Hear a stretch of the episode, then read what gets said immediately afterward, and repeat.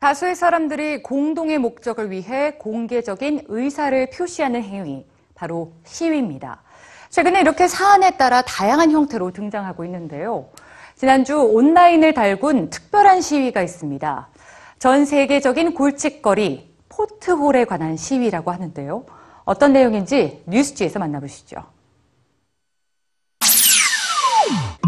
페이스북에 올라온 사진 한 장이 화제가 되고 있습니다. 샤워 가운과 모자를 쓴 여성이 물이 고인 도로 한가운데 앉아 마치 샤워를 하는 듯한 모습인데요. 태국 출신이라는 이 여성은 자신과 가족들이 지나다니는 마을 도로가 오랫동안 파인 상태로 방치돼 잦은 사고가 발생하자 이런 샤워 시위를 하게 됐다고 합니다. 놀랍다, 재미있다라는 의견과 함께 도로를 고치는 좋은 아이디어라는 반응이 이어지고 있습니다. 도로 노면에 생기는 구멍, 파인 곳을 말하는 포트홀은 도로 위에 쥐레라고 불릴 만큼 위험한데요. 자동차의 압력으로 도로에 균열이 생기면 그 틈으로 비나 눈이 스며들면서 도로가 부식돼 발생하는 것으로 알려져 있습니다.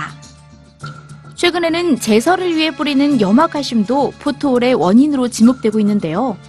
이러한 포트홀은 사람들의 보행에도 어려움을 주지만 자동차 운행에는 더없이 위험한 상황입니다. 자칫 대형 교통사고가 날 수 있지만 늑장 대처를 하는 정부를 향한 그녀의 독특한 시위는 많은 이들의 공감을 샀는데요. 태국은 물론 중국과 푸켓 등지에서는 이를 모방한 유사 샤워 시위가 이어졌습니다. 포토홀에 항의하는 또 다른 방법도 있을까요?